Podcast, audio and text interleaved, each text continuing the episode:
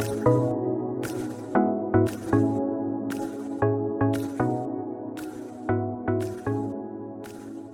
everyone, I hope you're well wherever you happen to be around the world. This is Larkin Owens. I'm the host and publisher of the Nasra Politics Society and Extremism podcast. I'm delighted to be joined today by Carol Abi Ghanem, who's based in Beirut, Lebanon. Carol, thanks for joining me today. I really appreciate it. Thank you for having um, me. You are a policy researcher with LCPS, the Lebanese Centre for Policy Studies. You're an activist. You work in the area of gender and sexuality. I think you're an actress as well. I used to act for a few years. It's still on the side, but uh, not formally.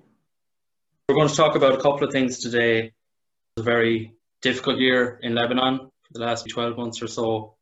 We'll focus first of all on the Thawra, the revolution that started mm-hmm. in October 2019. Your analysis on that, the initial motives, what went well, what went badly, and what's the future of it. The revolution basically happened October 17, 2019. And so we're here one year later, a little bit more.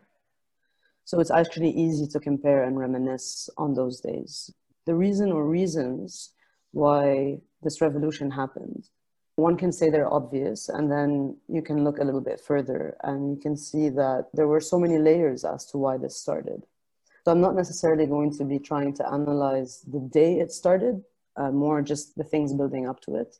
Obviously, Lebanon has been going through economically and politically a lot of challenges since 20, I want to say 2011, but more so in 2014 and 2017, primarily because of all of the gaps we had uh, in the electoral system. We had a government missing for quite some time. Uh, there were a lot of political issues that had to happen, political things that had to unravel before we could have some sort of government or institution or state that we can start talking to. The situation was getting really, really bad in the past few years. This means bad on the economic, on the political, on the social, also on the health, and also on the geopolitics around Lebanon. But specifically, if we're looking at what happened last year, what happened last year is that since 2017, economists and experts have been talking about this potential financial collapse that Lebanon is coming to. And this was due to the fact that we were not doing any reforms. We were just kind of always, by us, I mean the people in charge, were just trying to get money from international sources. So they would go to conferences like the Brussels conference and the Paris one, Paris two, and they would suggest reforms and they would do pledges and they would pledge to do something on the infrastructural level, on the educational level, on the power sector, and energy and development.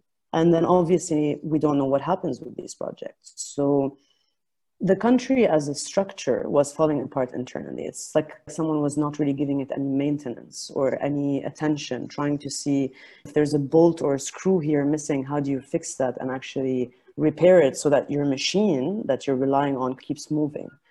So years of no maintenance and bad planning, bad decision making, no strategies whatsoever on how to develop the country, no vision even. You don't even feel that there's a vision. You feel that the political leaders that have been in charge for so long have been saying exactly the same thing. And so, in some of the work that we've done at LCPS, we've done some sort of discourse analysis, especially around the time of the elections, where we try to see what the political elites try to revive in terms of the narrative or the rhetoric? What are the promises that they give to their constituents and to the, to the people that they're trying to get to vote for them? In order to see if there's really any difference, in order to see if there's a transformation in this leadership that is governing the country.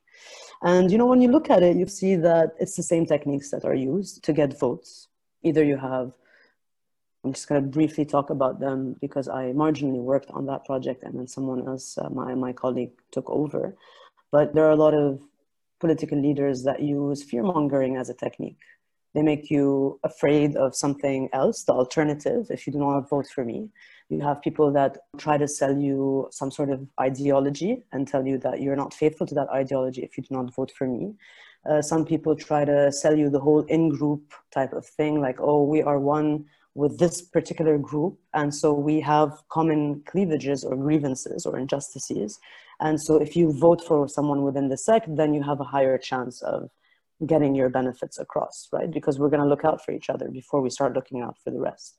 And nothing has changed. in over 10 years. Nothing, not the people in charge, not the rhetoric that they've used, not any infrastructural project that was set on the table. Nothing has changed. It's like no one invested in anything. And then add to that a series of small decisions economically that just tipped the entire population. And it was triggered by something as silly that seems worldwide so silly, which is a small increase in the fee to be able to use WhatsApp messaging, which is a free global private app, right? And this was all with the aim of making more money for the governments. And the argument that they use, which is to relieve the amount of debt that we have in the country, and then putting that on the common people, the commoners, the middle class, if it exists still, but it's primarily affecting the lower class. They use WhatsApp messaging and calls uh, to be able to move around because our data in Lebanon is exorbitant. It's completely out of any range. It's one of the most expensive telecommunication that we have. Wi-Fi is expensive, 3G is expensive, recharging your line prepaid or postpaid is expensive. So add to that a tax to use a free messaging app. It's not like any other decision in the Gulf where they decided to ban the application for example. So if you ban it, that's one thing. But you're letting them use it and then you're taking a tax from it, although it's for free. That's another thing. That's basically robbing you blindly out of something that they don't have the right to do. So it started off with something like that. We know because we were there. But then we realized that this was part of a larger systemic issue. This is a classism issue. You have people that cannot make ends meet, and then you have the 1% that's really, really rich that is moving on and so they're not affected by this. But this particular decision kind of touches on the principles of living. Right now with this modern world you can't touch at something like this. It's a right to have access especially that the world operates on wi-fi right now. It operates on the internet. It operates in a digital format. So they're kind of also making it more difficult for you to operate within this modern sphere so not only are you a third world country you, you need to operate like a third world country as well and it's restricted to those that have money to be able to excel. So it started off with something like that. And then I think what helped maintain this and have the people unpack every single other aspect that they want to raise, this was the time to raise it. And this is why there were a list of demands, because it wasn't just about the WhatsApp revolution or whatever external sources called it. They called it the WhatsApp revolution, or I can't specifically remember anymore all the names, but that was primarily the one and we were criticized for it right? Oh this is so easy. We haven't revolted in years apparently and so now we're revolting over whatsapp which wasn't the case as well. There were attempts of revolts in lebanon in 2011 there were with take back parliament. There were attempts of revolt in 2016 with the hirak for the trash crisis that happened so there were momentums building up for this particular moment and when it happened it just expanded into everything else we felt it. I think I felt it as well when I went down to the streets the first time. I could feel it. I almost told myself, this could be it. This could be our entry point. This might actually be the one that turns everything. Obviously, it didn't. So, what it did do, however, is stir up a lot of interesting things. One, and I think we all can say this, we did take back a certain aspect of the public spaces in Lebanon. We don't have them, we crave them, and we made it our own. It was the most informative place for discussions. People came together, intellectuals and non intellectuals, or whatever they would like to call themselves or define themselves. You had lay people who were just really going there to get a better living condition, who were engaging in conversations that they would otherwise have no platform to express themselves with right? Especially if the same people are being elected all the time and you feel like your vote doesn't matter because it's part of a larger plan that these political leaders have. And so you feel that taking back public space in 2019 in Lebanon was quite something. The universities moved to the main revolution spot, the protest areas. You had teachers that tried to give educational settings in these particular spaces so they could draw on real life experiences happening right in front of them and a lot was happening every single moment of every single day there was any sort of movement or action happening and so other things that worked i don't think any attempt of a revolution in the past 10 years or 20 was of this scale. Maybe 2006. But um, in general, I think with this caliber and this quality and this attempt of organizing such large scale across the regions, inwards and on the coast, I think it was really, really big. And also getting the diaspora to move was also very big. We rarely hear of the people that are abroad. We had people that were really, really, really dying to get to Lebanon to be part of this particular historical moment that I think internally we kind of knew that would not necessarily lead to what we wanted to lead to. But there was something very sacred about that moment happening. And whether we kept the momentum for three months or six or seven, and now it moved into something else, I don't think that's the main important thing. I think the main important thing is that this was the first reminder or the first confirmation that we can organize. How we can sustain that organization is, I think, our next challenge. But can we organize? Yes. Are the youth apathetic about political mobilization? No. Are the people really just blindly following everything? Also, no. So we have some main questions that are answered that we can actually say we have history to prove this right now. And I think what's also very important is that we know how important our history is because our history is blacked out. We don't know much about our history. It's completely, it's filled with gaps even in schools, even after school, there's a very big part of our history that's just word of mouth. And that's very skewed and biased, and we don't really have the full picture. But this is one of the things that is marked in our minds and will be marked for future generations that this happened. No matter how the rhetoric changes now and the media, it happened, we have documented it, and we have been completely all over it. So there's a lot to learn from this experience. How quickly we will learn depends on the privilege that we have in life to be able to do that. To be able to plan a revolution, you have to be free for that. I think I sent you a slightly older version of my CV, but I actually removed activism from it because it's not necessarily something that is my livelihood, it's part of my identification.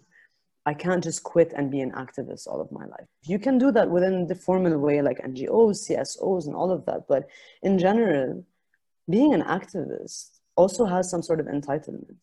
You have time to sit and, and plan and write statements and be critical and have meetings. And all of this is extremely time consuming. So, and the revolution doesn't necessarily happen with that particular direct action or direct activism, such as going down on the street, having roadblocks. It's not through that. But you have people now that have more momentum to mobilize than the entire country ever had in the past 10 years.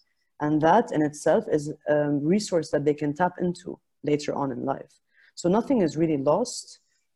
I don't think we could have done it any other way or any other better way because we were also faced with a different caliber of repression. We had institutional repression. There was the whole divide and conquer. They started breaking us down mentally, emotionally, physically, psychologically, and economically very easily. And we held our ground for six months, but eventually they brought it down to the basic requirements, which is being able to bring food to the table at the end of the day. I think with the amount of horrendous decisions that were taken and done against the revolution, we reacted more or less in a satisfying way for me. Obviously, it could be better on so many other levels. But I also think that if you can give me a country that we can learn from it fully, we use Chile the revolution in Chile as a benchmark. We have thought about the revolution in Sudan as a benchmark. We try to look at other cases, but give me a specific case that we can replicate for Lebanon. Or give me a case that I can replicate in Lebanon, being a social political psychologist that specializes in collective action and repression and all of these things. Give me a case study that I can model in Lebanon without saying at the end, oh yeah, but this particular case doesn't have 18 sects to deal with. Or, oh yeah, but this particular case doesn't have a history of 50 years that are blacked out. Oh yes, this particular case doesn't have as many geopolitical external interventions in it. So give me something that we can work with, and then I can tell you, okay, we're not looking at these resources. But in fact, the case of Lebanon is so particular that it can only mimic itself and so we can only rely on what we have done in the last year and the last 10 years and the years before that to be able to make it better. but we can draw on conclusions from the surrounding that we have. But Lebanon's case is extremely, extremely particular. It's baffling for me in my mind and in my experience with everything that I know about this field and with all of the activism that I've done in the past 15 years or so. I can still tell you that a lot of the things that happen here don't make sense. They only make sense in relation to what the political leaders are doing, or in relation to what's happening in the context or in the region, or in relation to what's happening right now on the financial level in Lebanon. So a lot of the successes are very embedded. They're not on the institutional, structural, or systemic change which is why some people don't want to call it a revolution, they want to call it an uprising. I'm not going to go into the semantics of things. I think people can call it whatever they want to call it. However, we can't undermine the fact that this was unprecedented. This was really good on so many levels. It is not the revolution that has caused the deterioration of the situation of the country right now. It's not at all, at all. And the only thing it did is that we just didn't take it lying down. The financial crisis was going to happen with or without the, the attempt of revolution that we did. The financial collapse was going to happen. The only thing that we did is we sped it up and we called out those that are doing it. So we didn't just wake up two years later with an inflation and devaluation of the currency and loss of purchasing power we didn't do that. We were aware of every single moment, of every single decision that they have taken. And so we have that anchored in our history. And we need to rely on that particular memory and not forget it because we tend to change what we remember, right? So it's important now to document just what happened, what really happened. Because in the next few years, what the political leaders are going to do is they're going to try to suppress that memory. They don't want to show that this was any revolutionary moment. This was no historical point of view at all. And you can see it as well in their attempts of pretending to be supporting the movement at the beginning, the first 10 days, 15 days. Let's push it a little bit to 25 to 30 days.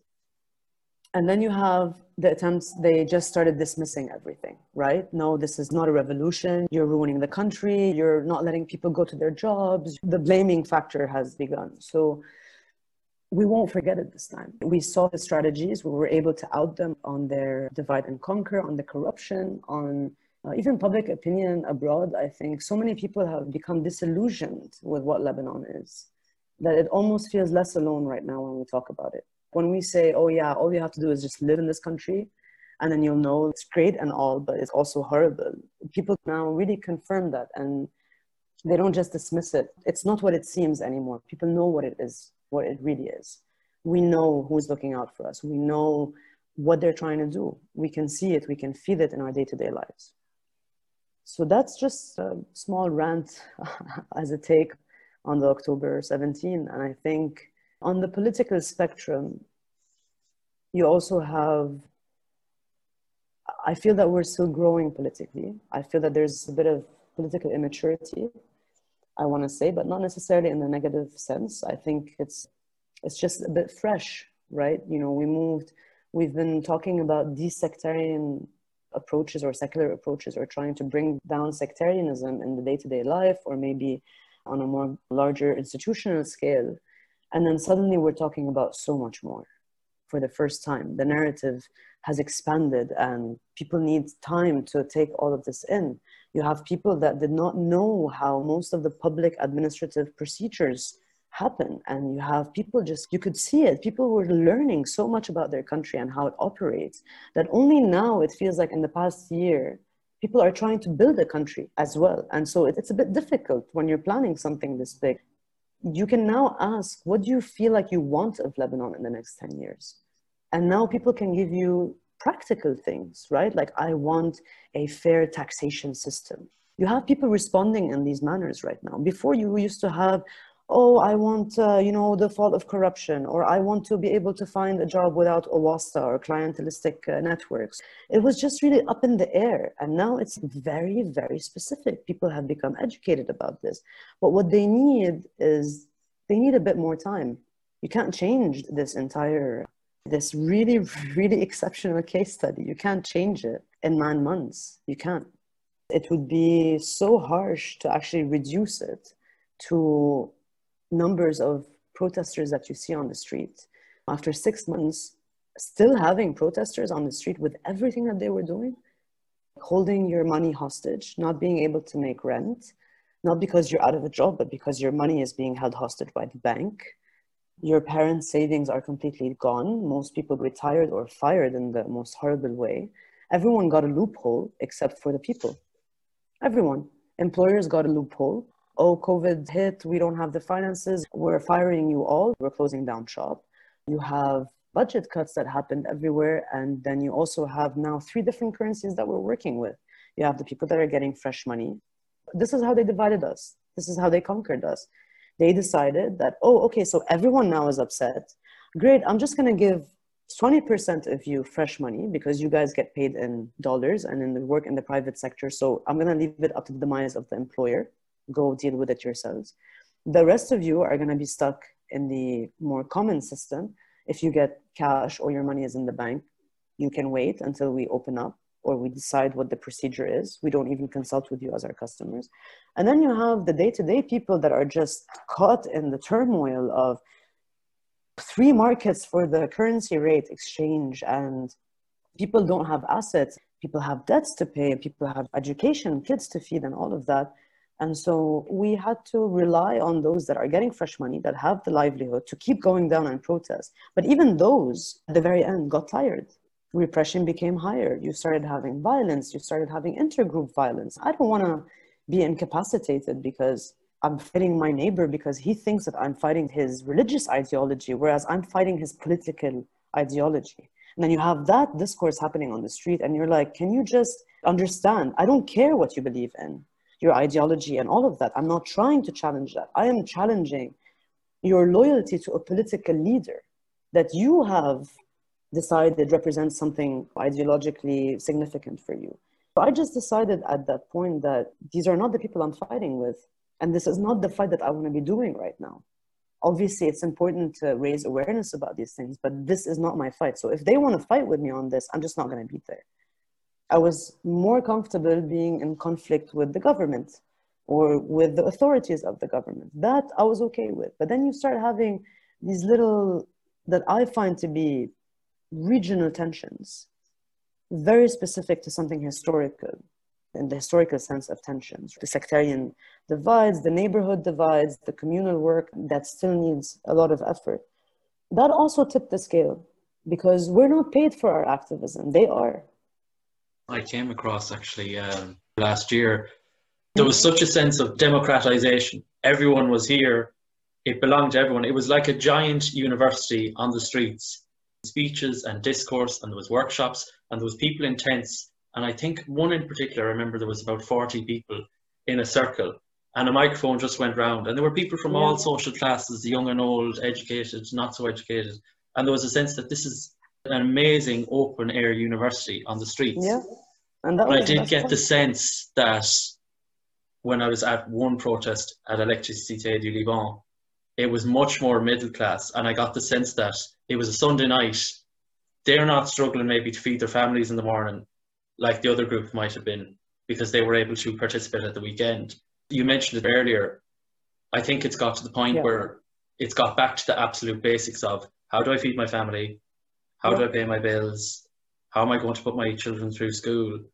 And I think the government won in that sense by just allowing it to run its course. And in the meantime, the economy just completely collapsed. I don't even see it as winning because this is just a natural course of revolutions. It is normal. And so they just waited it out for sure, but they didn't win anything. There were also attempts of changing tactics. So it was not just always about large scale mobilization. We did, however, capitalize on the weekends to get mass protests happening in the regions. Saturdays, Sundays were the days where you would try to get the larger population. But in terms of direct action that was happening from Mondays to Fridays, such as stand ins in the banks, sit ins in the banks, saying statements, going around with uh, marches or using cars in that sense as well to parade around to send out messaging, having roadblocks in different areas, having small marches that are educational within smaller neighborhoods that are more populous neighborhoods rather than anything else. Those were also things that were very important. So that's also good. But in general, protest regression in numbers in protests or the frequency of it is just a natural course of things, even if the repression was not this high. I think they didn't even win with that because we decided that the protests are not good for us right now because of COVID, because the government doesn't care if we get COVID. We cared. And so they took it as a win, if you want, and also the natural course of things. And in the meantime, it's not on its own that the economy collapsed. They forcefully rushed the collapse of the financial structure and the economy in the country because then the risks ran higher for the people, for sure. So if they had any intention before to rein it in and make sure it doesn't fall apart and to give the country six more months, they just let it fall through the cracks. And they let their own personal disputes and their own political narrative take over while also underestimating the revolution as it being one of those very small little attempts of a coup, quote unquote. And they were like, oh, yeah, we're just going to wait until they start bickering amongst each other, which also took a long, long time to happen. Another thing that I think happened, and it's definitely not going away, thinking back to the first time I was in Lebanon in 2015, one thing that struck me was when I went to one area you knew straight away this is a Maronite area, the Lebanese forces posters. This is a Hezbollah area. And when I was back there last year, it was the complete opposite. All of the banners mm-hmm. were gone. There was graffiti on the walls, lampooning all these political leaders. I'm following, I can't remember the name of the Instagram page in particular, but they call people out. They call out these politicians. They're named and shamed. They have been forced to retreat now. They yeah. can no longer flaunt their wealth. That's gone. More or less, yeah. People have really become disillusioned with these authority figures. It's the worst thing when you can barely make ends meet and you see someone so greedy in front of you and not feeling, you know, Lebanon is extremely generous. We're, we're very people oriented, we're human oriented. We've been in worse situations before and we've helped each other out. So seeing how removed they were really pushed us to remove them altogether from the public sphere that's something that's really that I think I'm very proud of of what the revolution led to. Kicking out Fouad Siniora, who is an alumni of AUB, or via very highly affiliated with AUB, having my own mother be in the crowd, kicking him out from the assembly hall. I think it was the Christmas lighting of the tree around December. Not starting the assembly before this guy left after 45 minutes of him being booed out because the people did not want him pretending to celebrate with everyone else. Whereas all they wanted was that one hour where they don't have to be reminded of how suppressed they are by their own people. That for me is so much more revolutionary than anything else. Having our parents' generation be so infuriated by how horribly these political leaders are acting having them step in like this is extremely amazing. We used to fight with the older generation. Oh, they tell us we're idealists because we're asking for more. We're asking for better. We're asking for something different. That's it. Can I at least be responsible for the people that are dealing with the country, or do I still have to deal with your decision that happened over a decade ago? And so I'm cleaning up that mess. So having our parents and having the older generation have our back as youth, as younger people that still want to have some sort of future here, maybe. That was moment that was really good. Instead of them arguing with us for calling out secular stuff or secular chants or calling out for secular state or calling out for basic civic rights. The fact that they see that is historical in its own sense. This whole transgenerational trauma, this sectarianism that we inherited, this tension, this constant feeling that you have tension inside your body, inside your mind, inside your political mind, even, is very much inherited. And then also feeling that validation is incredible. It almost gives you a lot of hope that, you know, the last 10 years have not been in vain. Our parents can actually grow out of that trauma because they can see that what we're going through now beats the civil war. And I think, unfortunately, and I'm really sorry to say this, but what the explosion did, explosion that happened in August 4, when the port exploded and nearly destroyed the capital, really kind of won our generation, and I say this so sadly, our generation wins over the civil war for the first time. They have never been through anything like this. They have never been through any sort of neglect or such a large scale disaster that no one picked up afterwards except for us. It's the first time I feel that the older generation is giving it to us for us it was clear it was muslims versus christians and we could just avoid certain areas or certain streets or if you're not politicized you could get away with it. It was just keep to yourself and and that's it. And this one was wow how do you go on after this? And so i feel that they moved away from their past and they realized that they need to be more present in our present right now and the past that we have experienced rather than gaslighting us all the time. Oh, yeah, you don't know, you've never been through a civil war. Oh, yeah, you don't understand, you've never been through a civil war. They get it, the generation gets it now. And honestly, in my opinion, this has been the hardest thing to do. Skewing my family's uh, opinions, my grandmother's opinion, skewing the opinions of people that are older that have benefited from clientelism, but now also see how much it's not for their own benefit, that they don't care about them. They see it. And the explosion just gave it that extra push it needed because you see a lot about people's genuine spirit in times of misery. The general spirit of these political leaders in some areas, and this was published and with videos and stuff.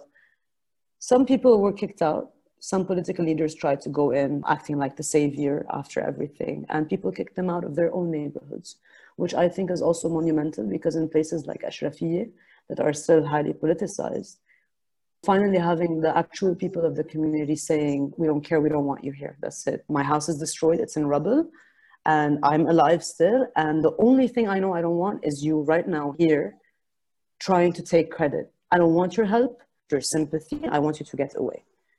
And then you have in other areas where they you know, welcome them a little bit more, but it's a very shy crowd because not only do we call out politicians now, we also, very frankly, are calling out anyone that is still following politicians right now. It's happening in the form of bullying, unfortunately, but I think people just really, really have no respect anymore for these things. It's not a process of democratization. It's more of how can you not be on the same page anymore?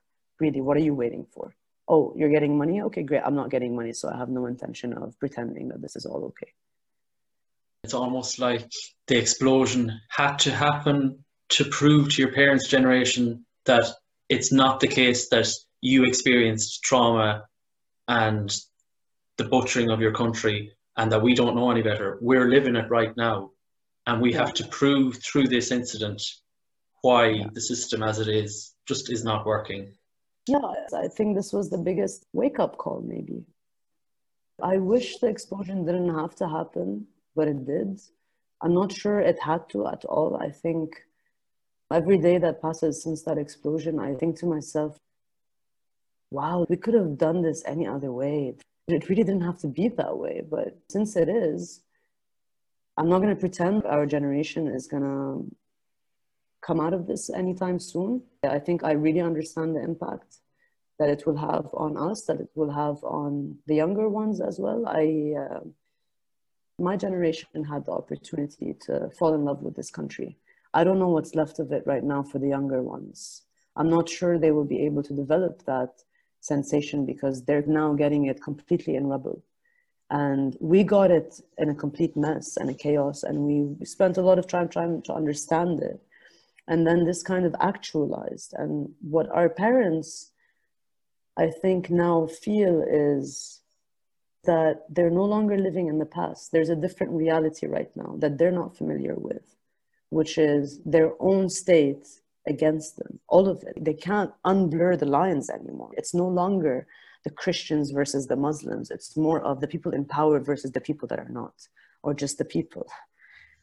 And that's an additional point that I think is really great because the older generation is the one that's working more in the public sector not the young ones. We work in the NGO sectors. We're going to travel at some point. We were self employed. We have different opportunities. And so the larger population that works day to day, that works in the public sector, that works with the government as well, they can't hide what's happening anymore because everyone got affected somehow. Everyone's life, except for that 1% or whatever percent it is now, got affected somehow by the series of decisions that the government and the state and the people in charge have taken against their people in the past 12 months. For children who are 10, 12 years younger than you and me, they're in their mm. teenage years or they're late primary, and they grew up with the Thawra as a lived experience. So they're growing up in a completely different vision of what it is to be Lebanese.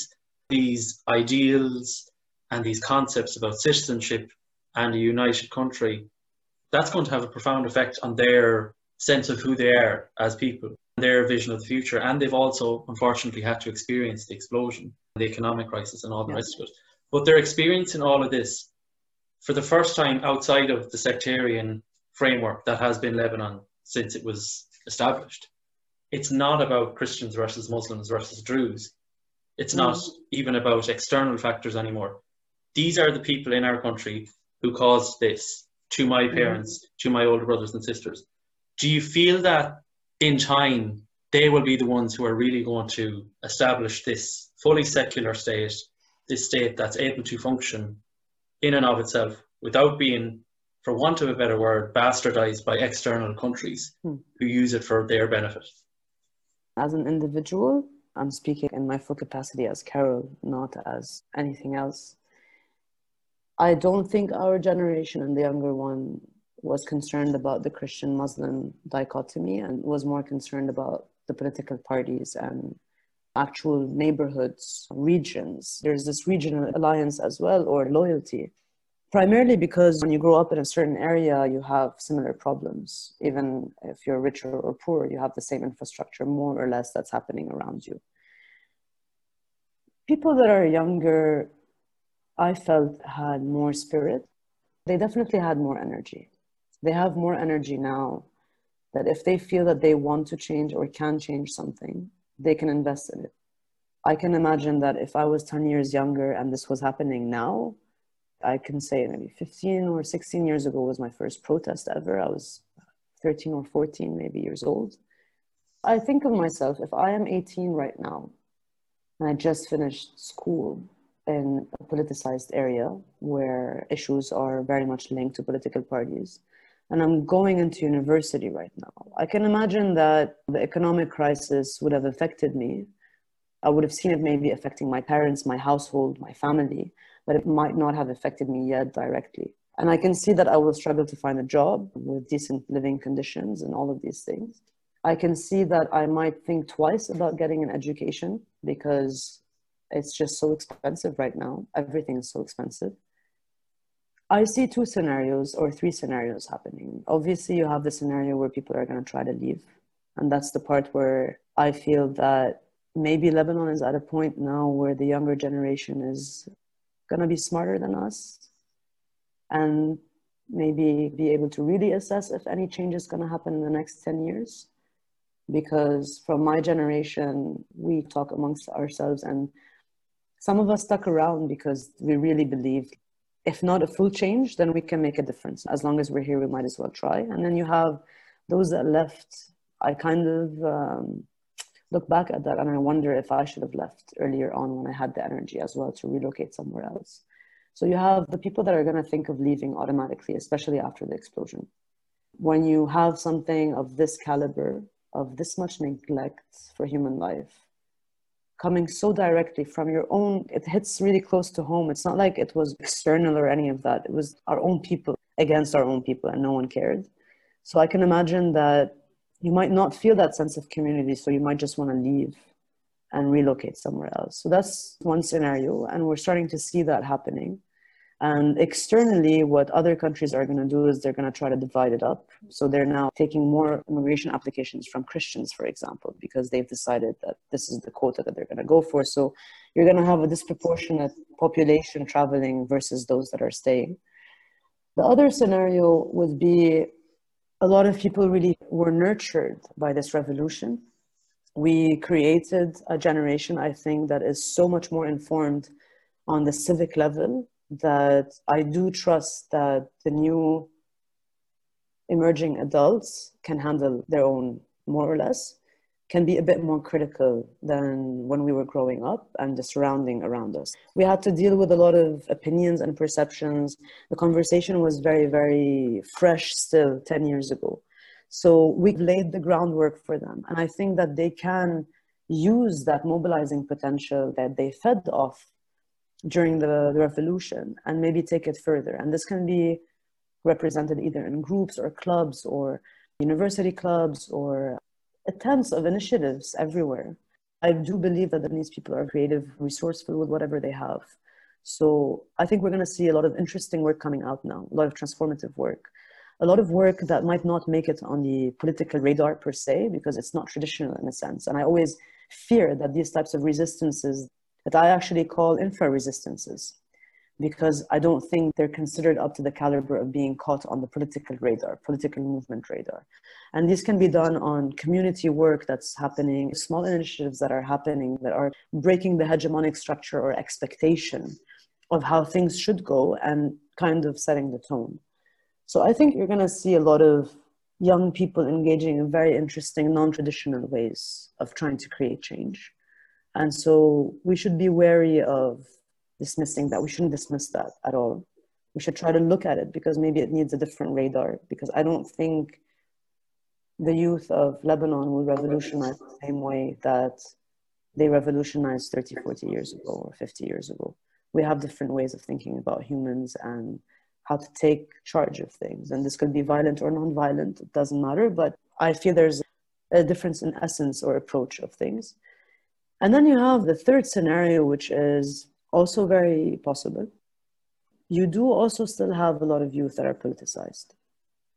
Let's not forget that because it's not just about the older generation, it's not about the political parties, it's not about just the political leaders, it's also about the peers that are around you that either way at the end of the day you will distance yourself from if they have really radical positions and are unable to make a discussion with you which brings us back to the same point of when you're interacting on the ground with militias for example you start thinking with yourself is this the fight that i want to have is my role here right now to educate and convert quote unquote convert as in convince people of your own political movement knowing that it's going to be very difficult because you can't give them any incentive. You're not giving them any religious ideology or foundation that they can really trust blindly or have faith in, which is equivalent to trusting blindly. So you're also going to see a lot of people not breaking free from this. And we have to be okay with that because I'm not sure having a secular state is really what we want. And if it was what we wanted, I think we would have all been a bit clearer on asking for that. But there's a reason why we're not just necessarily pushing for that because it's not secularism that will change it. There are so many structural issues, the transgenerational trauma. You inherit your parents' ideologies. You have value systems that you're talking about. It's not Democrats versus Republicans. It's not a dichotomy. It's not two things. It's 18 things. If you're just looking at sect or ideology, it's not just the economy, it's the economy, and then you have civil rights. It's not just civil rights, you have gender rights. It's not just gender rights, it's refugee rights. It's not just refugee rights, it's about climate change and environmental protection. So, how do you begin building a country from scratch? You first understand that you will have differences in opinions. And so, what the youth will do is they will have to know how to navigate these waters because they're treacherous they will need to learn how to be critical, but not insulting someone. All of which are stuff that are, they need a lot of work. They need work on societal skills. You need to infiltrate the workplace. You need to stop the corruption somewhere. Otherwise, you're going to find yourself in a situation where you're acting in a corrupt way. And you know what? There's no other way to do it sometimes. You will find yourself at some point bribing someone to do their job and you're going to rationalize that and justify it and say you know this is how it works or you're going to challenge it and say i don't want it to work this way but how do you get your stuff done in the meantime so there has to be large institutional systematic change for this revolution that started last year to materialize across the generations and it's going to take a longer time Your educational system has to be better, has to be more critical. Your healthcare system has to be more universal. Your pension plan, your employment schemes have to be clear. They're not clear. You have to have one place that is still pure, which you don't have. It's not in the NGO world, it's not in the CSOs or civil society organizations, it's not within the political groups, it's not in the religious institutions either. Where is it? It's not external because everyone has their own power sharing benefits. There is not yet a single sector that you can actually grab in Lebanon that is pure of all forms of corruption or is not riddled with corruption and already hijacked by someone else. It's not that the alternative doesn't exist, it's that creating that alternative without necessarily erasing someone from the population is the difficult part. You're rebuilding an entire society. And the entire society that has to be rebuilt is the one that's going to be stuck here. So you also have to understand the mental toll that this takes on someone being trapped in a country that's not giving them their services, not protecting their rights, and not validating when they screw up. I'm sorry to say. But I have not seen a higher diffusion of responsibility amongst politicians ever, anywhere, or of this caliber. Everyone in charge diffusing responsibility all the time, and people being okay with that because their priorities are different, and the political leaders know that. So the youth, their priorities are going to be reactionary as well. They're going to try to infiltrate the other communities. They're going to keep trying until they get tired like us. And until then, we can only see what they will leave behind for the generation to come. But I think they're going to do good work. I have a feeling they're going to do good work. We laid the ground and they will lay the ground. It's just how life works eventually. Do I want them necessarily to? No, I wouldn't wish this upon anyone right now because it's going to take around 20 to 30 years. But I'm betting on the older generation. I'm betting on us because for us, it's still fresh in our minds. We just started going out into this world.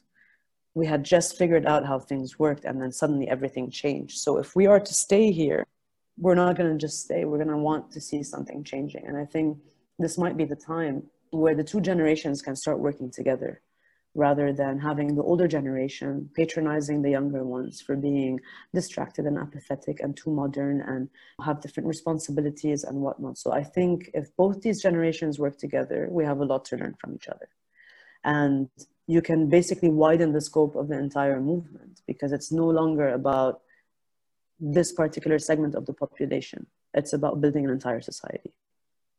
Is there anything that can happen in the next year to recalibrate the Thawra that can reinvigorate it? What's the number one immediate priority from now until next year, given that last year has been just so difficult in so many aspects? I'm not sure how to answer that question. I'm not sure there is that one thing. I think I think definitely we need a breather I think if we get a break for a month, everything would change. But we haven't gotten a break in the past year. So I'm not sure it's just one thing. And I'm not sure it can be reduced to that. I can tell you, though, that I feel that the next step should be getting over the fact that the revolution did not work and really just getting over that and realizing that it did on so many levels and capitalizing on that. And I think we're overly romanticizing what we think worked or didn't work by external standards. And we're really missing out on what we did accomplish. I think if we stop wallowing around and thinking that they have won and we have failed, maybe we can start getting somewhere because it's been around three months where all I'm seeing is people fighting and bickering over whether or not they think we failed or we succeeded. And this isn't the time. I would just capitalize right now on the small victories, assessing really why they worked and what did those victories tap into. Did it tap into delegitimizing the public figures or the authority figures? Did it tap into the political ideology? Did it tap into classism issues?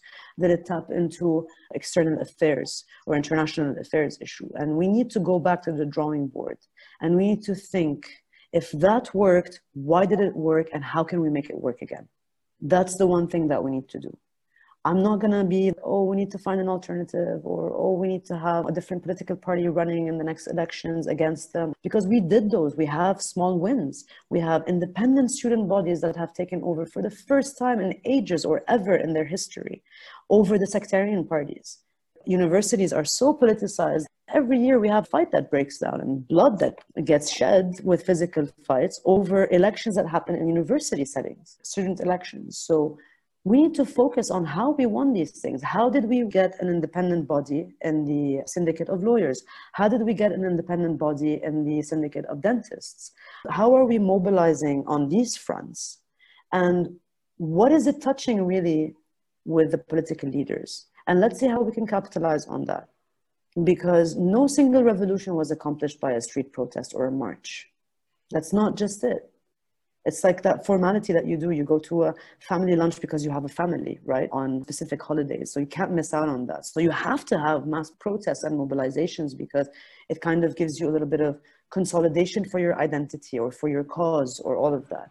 But effectively, the only way that you can have systemic change is by really sitting and critically analyzing why something worked or did not work.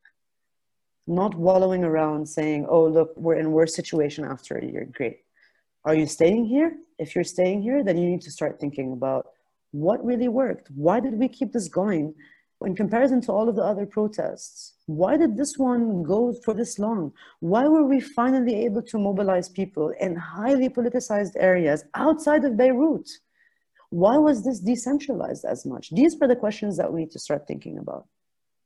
Not what is the one thing because there's not going to be that one thing i don't know what it is i just know that there are a bunch of small things and there's so much potential there and we're so smart with it we can be so smart with it. it doesn't have to be on the street it doesn't always have to be on the street and it's not enough reason for us to pretend that we failed right now just because we're not seeing anyone on the street i'm too tired to go on the street I'm too tired to be yelling in front of a parliament that's completely empty. The people are in their houses. The politicians are in their houses. They didn't meet once for the first month and a half that we were protesting. That's not the aim. What is the aim? I want to hit them where it hurts. Yesterday there was a thunderstorm, and uh, it was the first one since the blast. And so a lot of people woke up feeling very triggered and having a lot of PTSD. And I actually saw one of a fellow friend and activist posted a status today on Facebook. And she said, Today we all realize that we have not slept. Can we agree that when we don't sleep, we don't allow them to sleep? Can we go to their houses and make sure that they stay up all night long, making noises in front of their houses just because we did not sleep yesterday, so they don't get to sleep tonight? And honestly, that's the best thing we can do this week. If I am to do anything, I would just go down to every politician's house and just annoy the hell out of them and keep them up all night. Although it's going to keep all the residents as well up. But I would start doing stuff like that. I would start being a pain in their ass, really. We're here to stay. So if we're both going to be living together, imagine if they're your flatmates. We're both going to be living together. Are you going to leave or am I? If we're not going to leave, then we're going to test each other's boundaries. So I would go and I would push them over the edge so that they get all of the nasty things that they have to do out there already so that we know how to deal with it later on. Provoking sometimes is the best thing that you can do. If I'm not going to achieve 100% change right now, I would like to be a nuisance for someone that's having it good in life.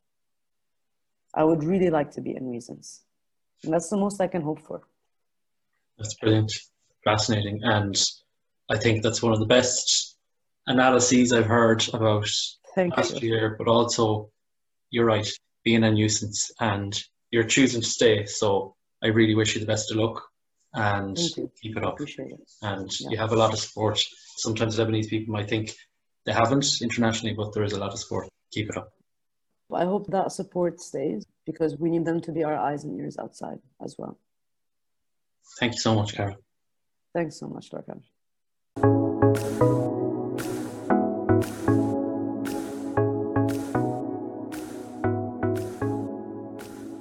My thanks again to Carol for that really insightful and very deep interview on the current situation in Lebanon. I do wish her the best of luck in her work and in her activism. If you want to find out more about Carol, She's also a DJ and producer, and she has a SoundCloud profile, so you can check her out at Elshaar, that's E L S H A A R, on SoundCloud. Thanks again to you for listening, and I'll be in touch soon enough with the next episode.